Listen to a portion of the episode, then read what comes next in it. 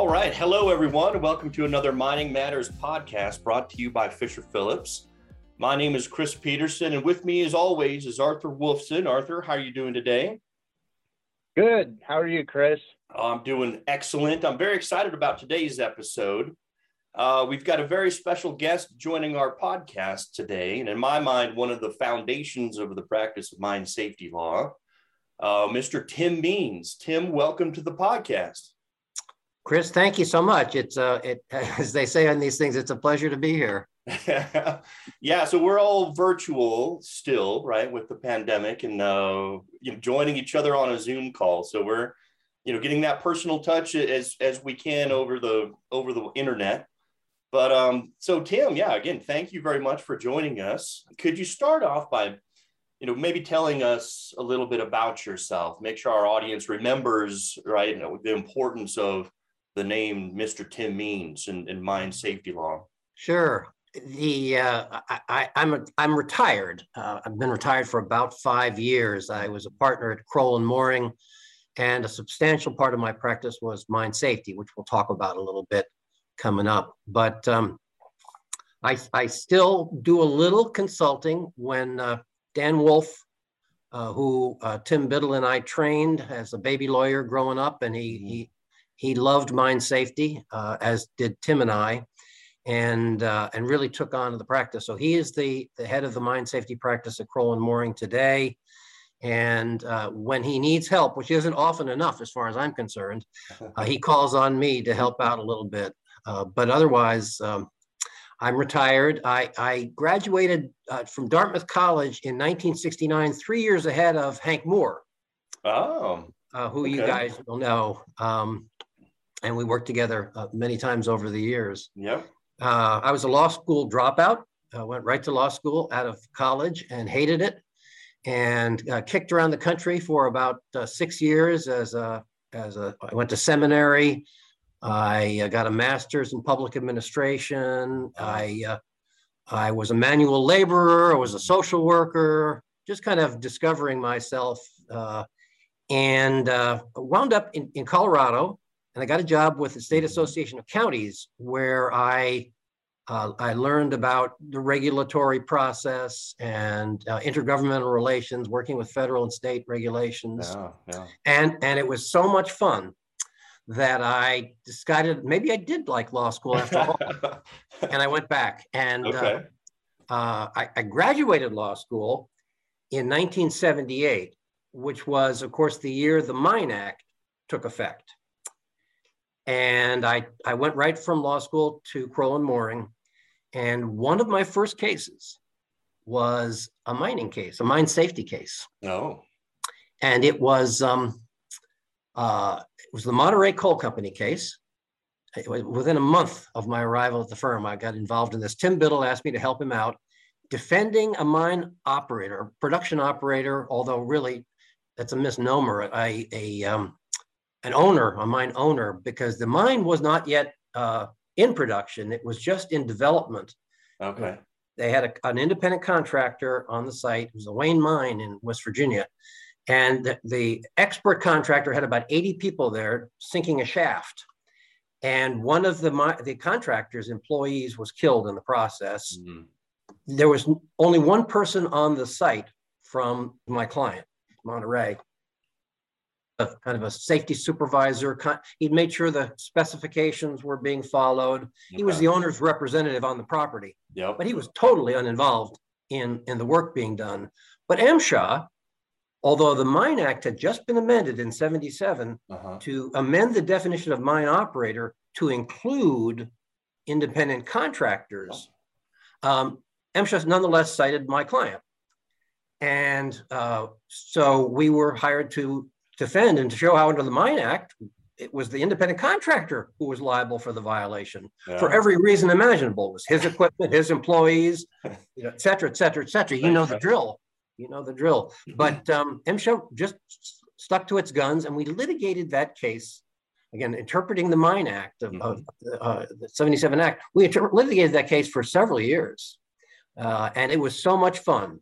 Literally, I, I got imbued with the sense of, of fighting for justice right. and fairness. Um, and I've done as much of it as I could ever since. And it was just, um, it got me started defending mine operators against overzealous and unfair enforcement of the law. And uh, boy, that's a very satisfying career.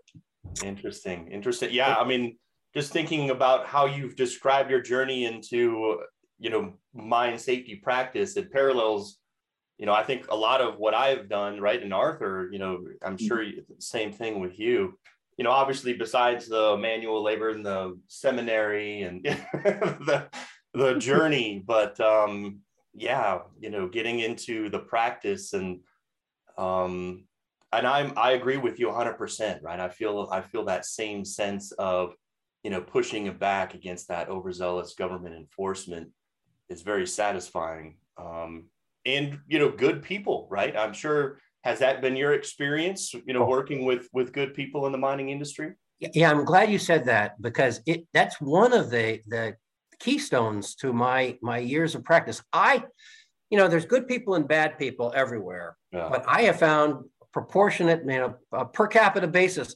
miners are really really better people than most right. they are really you know i make jokes about the salt of the earth or down to earth but they are real, genuine people who are so proud of the work they do. The work is so important and they mm-hmm. so appreciate it when you can help them defend yeah. themselves against when, when they know they're right and yeah. they're being taken advantage of or being pushed around. So, hey, hey, hey, Tim, I, I have often said, I, and no offense to present company, but I've said over the course of my career, I'd rather spend the day with a group of miners than a group of lawyers. Um, and you know, this Zoom world, this virtual world, has kind of robbed me of that lately. And I'm kind of hoping we get back to return to uh, the way it was. I no. definitely hear that. Yeah. Let's um, you, you know, one of the th- we wanted to have you on today, and we could talk all day about your experiences, which is great, and maybe it's a topic for a future podcast. But you know, in your retirement, you're not just uh, sitting around on the uh, doing nothing, you've actually written a novel with a mine safety plot. No. And that's what we wanted to um, maybe talk to you a little bit about today here uh, and, and share some of the insights from that novel with our listeners. And then the end, we can uh, tell them how to order it.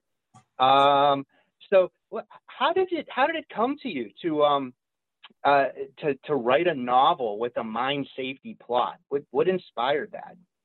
Well, I, I think it was the fact that there were some things that concerned me over the years of practice, um, some things that concerned me about the law and uh, defects, frankly, in, in the Mine Act. Um, you know, I, I think MSHA has done wonderful things for miners uh, overall. And the Mine Act has been a, a great contribution to uh, the health and safety of, of, of mining and miners. But it's not perfect by any means. And some of the flaws in the act endanger miners, ironically. I mean, the, the act is intended to protect them, but there's some things in the act that, that expose them to risk and, uh, and, and uh, injury and death. And so there are a couple of re- things I really wanted to tell the world about. And I thought writing briefs, you know, you don't get a whole lot of uh, traction in terms of moving the needle in, in public policy and the law um, because you get dismissed as well it's just somebody who's got an axe to grind but if i could tell the story of these defects in the law and the and the wonderful people in the mining industry would tell the world about them through the course of a suspenseful novel that people would get engaged in mm. um, i thought i would have better success you know i uh, I'm, I'm telling the story of, of, of an industry, of people and their, their regulators and the relationship between the two yeah. and, and how there's, you know, uh, people, people uh, do good things and bad things. Well-intentioned people do bad things inadvertently, sometimes even uh, intentionally and uh, uh, where the law can be changed to mitigate the harms that can be done, um, then I I I, I want to be part of that. Yeah. Mm-hmm. So the book is called Copper Canyon, and uh, we're not going to give it away, the the plot line, because you know we hope our readers will or our listeners will read it. Um, but that's in, an interesting um, interesting point there, Tim, uh, that you wanted to use this as a vehicle for yeah. for highlighting, I guess, the lessons you've learned throughout your career. Um, can, can you just take us through what's the process of writing a novel? What, I've never done it. What's it like? I, would never done it before either. I, I think everybody has their own approach, probably every novelist. Um, I've, I've read lots of stories about actually practicing lawyers who would get up at four o'clock in the morning every day and work on their novel. Um, mm-hmm. But uh, I, I, I, was too busy work, working on my law practice to write a novel until I retired. But um, I, you know, it, it was, uh, I, I wrote it out longhand and then I typed it up mm. and I retyped it and I changed it and I edited it and I edited it and I read it and then I edited it and then I got feedback from my wife, who's a good writer, mm-hmm. and uh, and then I I edited some more. My my my main key uh, was multitasking. When I would go swimming in my neighborhood pool, swimming laps, I would get so bored and I found that if I plotted the book as I swam back and forth, back and forth, thought about all the twists and turns, mm-hmm. um, and then I got out of the pool and I wrote them all down. It, it worked mm-hmm. out very well. Sw- I was swimming was much less boring that way, and it was it really worked out very well. It was yeah. fun. So, one of the things I noticed in reading the in reading the novel um, was that, and this maybe touches on a little bit of what, what we've already talked about, is, is the characters are so well developed. Um, and in my practice, I, I've been doing mine safety law now for almost 15 years. And it's amazing to me the role of the personality in the practice, right? Who, what MSHA inspector did you get? How did the company escort handle the MSHA inspector or work with the MSHA inspector? How did the superintendent work with the field office supervisor? And we we've all seen it. Matters have gone well, matters have gone sideways. and the personality just means so much. Did, did that is that your experience and, and did that inform your character oh, development? Arthur, it's so true. It's so true. I couldn't agree more. It, meaning, it, it, my law practice was a study of human relations you know, and I think everyone's is. Yeah. Um, and you watch the dynamics between people, but there are there were many people in the course of my four decades of litigating mine safety cases who who made an impression on me, positive or negative, and they're in the book. Um, sometimes sometimes they're hybridized. Sometimes there's a blend of different characteristics. Mm-hmm. No one person is is portrayed singularly uh, accurately in the book, but uh, the special investigator with a gun in his briefcase, I had him in a case. Okay.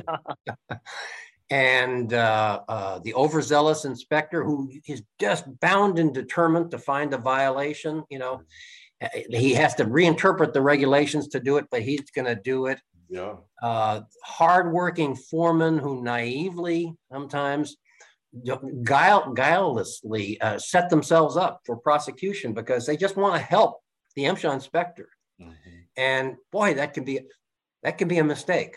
You need to know your rights and you need to know the dangers, your legal liabilities. So, uh, and it, it, it's been a sad, I mean, some sad cases. You guys have probably been involved in them too, where you've been brought in too late. Mm-hmm. The guy, the, the mm-hmm. person, the, the foreman, the, the uh, safety supervisor, whoever it is, has already said way too much. Yeah. Right. Uh, right. And, uh, you know, a lot of times, especially after an accident, people feel terrible. The miners feel so awful that something has happened to their colleagues, their fellow miners, that they have this guilt. They must have done something wrong, and, yeah. and they're and they're they're punishing themselves, and they bare their souls, even when you know they're going way beyond what may be true. But they, they think, if only I'd done this, if only I had done that. And boy, when you do that in front of a special investigator, uh, your goose is cooked. So and, and and then and then they call in the lawyer. No, it's not how it needs yeah. to work. So if I you know if I had any advice for uh, uh, for a uh, a miner, especially somebody in in management from section foreman on up, it would be never, never go into a special investigation without a trained mine safety lawyer at your side. Yeah. That's so that's so powerful, Tim. I remember um unfortunately, right, my first fatal investigation and accident had happened, miner had lost his life. And that's what struck me immediately when I went into that room and I saw grown men sitting at a table crying is how mm-hmm. emotionally charged those situations are, right? So it's easy to be on the outside and say, oh, of course you need to know your rights and train. But until you've been through that, right, you need to uh, realize just how emotionally charged those situations are, right? So I think that's a great point that you're that you're saying right now. Yeah, yeah I, I think so too. And I, I actually thought one of the themes that that came from the book is really what we're talking about is these um, frontline managers, these site level managers, whether they're a section foreman or some mines call them a production supervisor or a maintenance manager or that safety manager but those the, the the right at site level i mean they're really they're really in the the thick of it right? They have so much exposure if they're not careful. Don't, don't you agree? Absolutely. Absolutely. They're, they it's really sad because so much responsibility uh, are responsible for safety and production at the same time uh, it, it's really it, it it pushes the limits of what one person can do. And uh, uh, you know if i if i could change anything uh, in the mining world in, in, a particular situation i would i would uh, number one i would train the section supervisor the the on-site management representative. The i would train him in, in his rights and liabilities. Um, and train him in how to do his job and train him what the law is and give him then give him all the resources in the world. You could, I know, budgetary constraints and and and costs and uh, and profits and all are, are a rough calculus and, and, a, and a, difficult uh, set of constraints. But uh, you need the supervisor to be free to supervise. Mm-hmm. He needs to have the manpower. I, I use he, you know, generically uh, for males or females, but he needs to have the resources to do his job so he doesn't have to then go in and start producing, uh, start running the drill or uh, or the mining machine. Uh, and it, and it's too tempting, of course, because because supervisors are responsible for production again and safety, and and if they feel like they don't have the resources and the job's not getting done, somebody didn't show up for work that day, somebody gets gets hurt or they strain their back, he jumps in. He, the tendency is overwhelming to jump in and start doing the job. And when he's doing the job, he can't be watching everything that needs to be watched to make sure that safe mining conditions are maintained. So it's it's a terrible uh, position to be in because you're you're right there, and if something goes wrong, you're the one they're going to blame. Yeah, yeah, yeah. Well, we could talk about this all day. I mean, there's so much more we could get into, and and and and your book definitely highlights that uh, conundrum um, for those folks. Um, and and maybe we'll love to do a follow up with you at some point, Tim, um, with with our podcast. But couple of just a couple of questions to sort of to wrap up talking about the book here. What what do you hope that that readers would will take away from your novel? Oh well, there um, there's there's lots of things. I hope I hope they will take away the fact that aside from the fact that uh, miners are are fantastic people and they go through a lot to make our our standard of living what it is. We couldn't live without them and their contribution, and yet they expose themselves to terrible risks. Um, I, I think I want them to understand that their the law is not perfect, and we can change it we can we can amend the law. We Congress can amend it if enough people demand it. And there's a whole. I I've got uh, a dozen ways that the Mine Act can be amended to make it uh, better serve its purpose of protecting uh, miners. And uh, I um, I talk about some of them in the book explicitly. The the temporary reinstatement provision of the Mine Act is a, is a very disturbing provision. It's well intended. I understand why Congress did it. but it has a, terrible flaw in it. And that is that um, you have to take back, essentially, if a miner, we all know about uh, miners' uh, employment insurance, right? You, you make safety complaints all the time so that if you ever get disciplined for uh, back talking your supervisor or insubordination or absenteeism or whatever, you could say, no, no, it was the safety complaints that I made. That's why I was disciplined. That's why I was terminated. Yeah. And and as a result, you have miners who are unsafe miners, lazy miners, dishonest miners, and they can't be terminated essentially because they've got this miners employment insurance. MSHA will put them back to work under temporary reinstatement. And even if they were, you can prove ultimately that they were fired because of unsafe practices or uh, being bad workers, absentee workers or whatever, even if you can prove that, because of temporary reinstatement, they're going to get their job back and they're going to get to keep it for at least months while MSHA investigates and the case is litigated. Sometimes temporary reinstatement has lasted for over a year. Oh, yeah. And it's very disturbing, especially if you have a, a reckless, unsafe miner who then imperils all of his brethren. And, and my suggestion in the book is that Congress amend the law to allow administrative law judges to order economic reinstatement instead of temporary reinstatement. So uh, even you protect the miner, you serve the purposes of Congress uh, by not making the miner afraid to make safety complaints because he'll lose his job.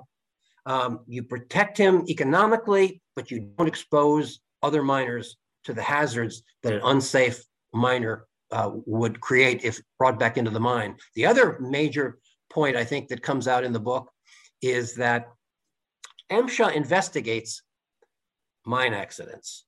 They're, they're charged with investigating mine accidents. And, you know, there, there's some sense to that, right? They're the experts in mine safety and health, but they are also interested parties because MSHA's whole job is to prevent accidents by regulation, mm-hmm. by enforcement. And if accidents happen, there's a huge question is raised. How did that happen? Is there something wrong with the law? Is there something wrong with enforcement? Did somebody on MSHA side not do his job? And MSHA, by human nature, tends to not see its own faults, not see its own failings. We all do. Um, and that's why we have various measures to, to backstop that and to counteract that.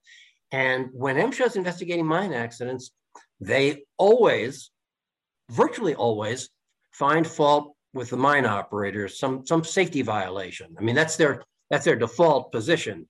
Every now and then, you can persuade them that it was lightning that caused the the mine explosion. but that's that's that's not very often.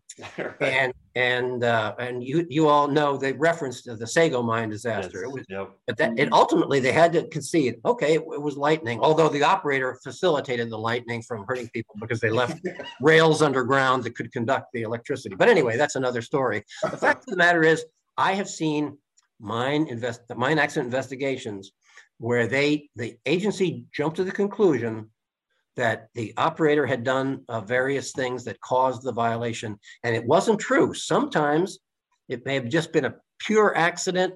So the uh, in the Jim Walter mine uh, explosion, uh, it was a terrible, terrible situation, uh, heartbreaking. You had a uh, explosion and a roof fall, and some miners were trapped, and their brothers ran in to save them. They, they rushed in to rescue their fallen brethren. And uh, God forbid it, it, happened, the worst thing that could possibly happen. Uh, there was another accident, a huge explosion. And uh, 13 miners who ha- had rushed into the mine to rescue their, their fellow miners uh, were, were, killed. A terrible explosion. And MSHA investigated and it issued about a dozen unwarrantable failure violations, uh, which they said were contributory to that accident. Uh, and the company, you know, so many mining companies, um, especially if they're publicly held, uh, don't want to fight. They don't want the publicity. They don't want the the uh, the issue in the news, and so they they they settle the case. They they go away. They accept the, the violations, and they go away. But this mine operator said, "No, we did nothing wrong. It wasn't our fault, and we don't. We understand why the miners raced in to save their their their brothers, and so we we've got to fight." And they they dug in, and it took several years of litigation, but we got every one of those violations, every one of the un, unwarrantables was vacated. The ALJ, who was, was a former solicitor on MSHA's side, a very uh, balanced guy, but he said none of these violations uh, caused the accident. And when all was said and done, there was one, one citation was left standing, and it was uh, assessed at $5,000, non-S&S, uh, not unwarrantable. Uh, MSHA appealed and uh, to the review commission and lost. And uh, so, well, over a million dollars in civil penalties had been assessed. $5,000 in the end was all that was assessed. So there's a great example of where MSHA had jumped to the conclusion that the mine operator did all these things which must have caused the explosion. And in fact, it did none of those things and they didn't cause the explosion. So just an example. And but the interesting thing is MSHA refused to correct its accident report, even though even though it had been exposed as erroneous, all these uh, charges and explanation of how the accident happened, they refused to correct the report.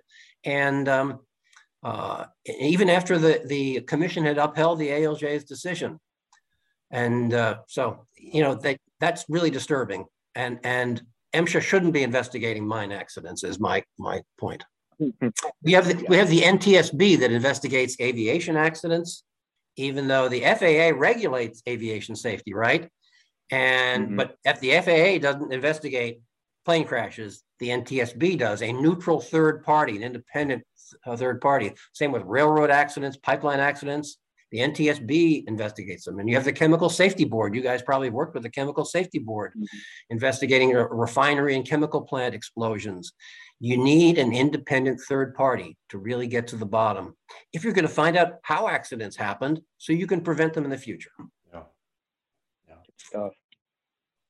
Interesting. Well, Tim, uh, importantly, the book is called Copper Canyon. And, you know, Christmas is coming up and people may have uh, some few uh, last minute gifts they need to buy, especially for those uh, mine safety enthusiasts out there. Uh, so, how do you order Copper Canyon? How do you get your hands on a copy of it?